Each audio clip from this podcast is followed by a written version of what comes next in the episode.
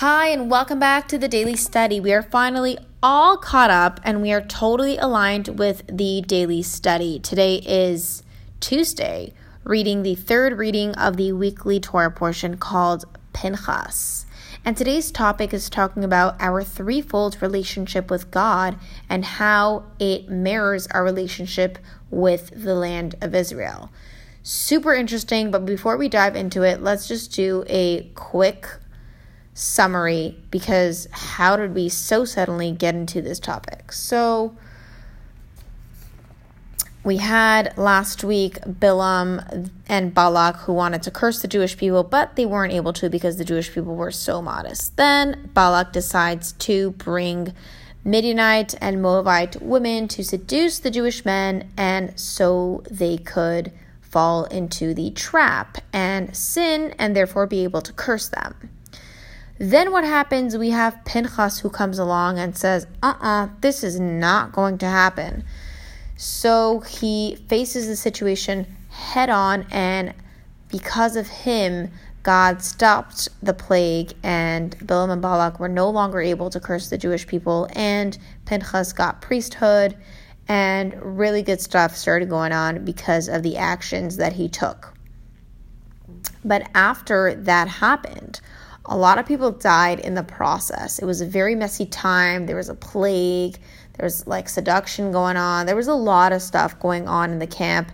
So God told Moses to take a census of the people, just count the people. So basically, Moses did that. And the reason why God told Moses to count the people is so that he could divide everybody properly into the land of Israel. So let's look into the verse. La'ela techalek haaretz v'gomer. God, God told Moses, the land will be divided up among these, meaning among the people who you just counted.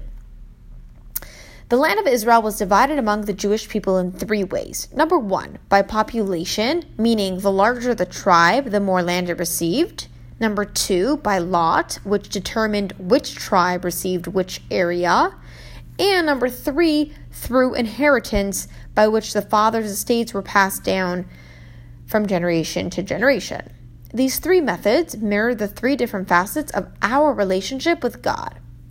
So, number one, we're connected to God in a service reward relationship, and this mirrors the logical division of the land by population.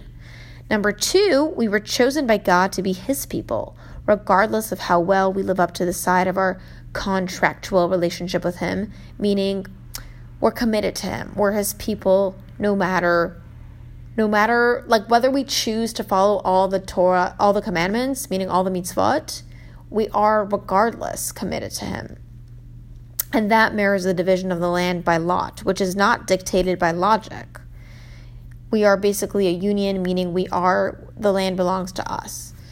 Number three, we are connected to God because we are a part of Him. And since we are a part of God, He does not even need to choose us. And this mirrors the division of the land by inheritance.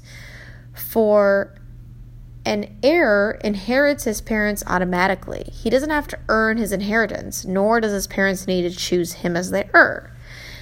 And this comes to show us that all three facets of our relationship with God are important.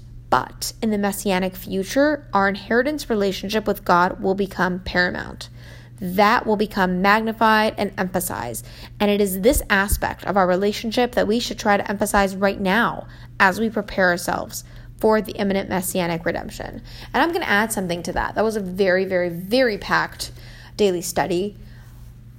And I just want to add my own thoughts to it on how I really feel that it's currently happening right now. I feel like we are entering the messianic era, whatever that means. I feel like there is the world is going through a lot of suffering and a lot of people are no longer looking outside for validation but they're starting to look inwards and that that in itself is causing so much pain and turmoil inside ourselves we're going through our own inner struggles and we're also going through this like global struggle. And I believe that all struggles are actually inherently good and they're made for us to overcome so that we can attain this this this this messianic era already. You know, we're all striving for something so great, but we got to go through that turmoil. We got to go through that suffering in order to really really get something that's worthwhile. So I really feel like that's happening right now. And um, we're connected to God. We're connected to God because we're a part of Him.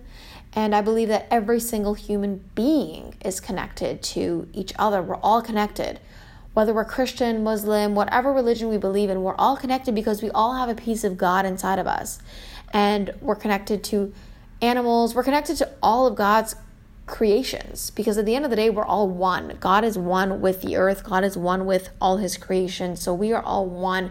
And if we removed all that all the labels and religion and everything that just separates us and just labels us we would really be able to connect to one another and achieve true ultimate peace and freedom. And that was it for today's daily study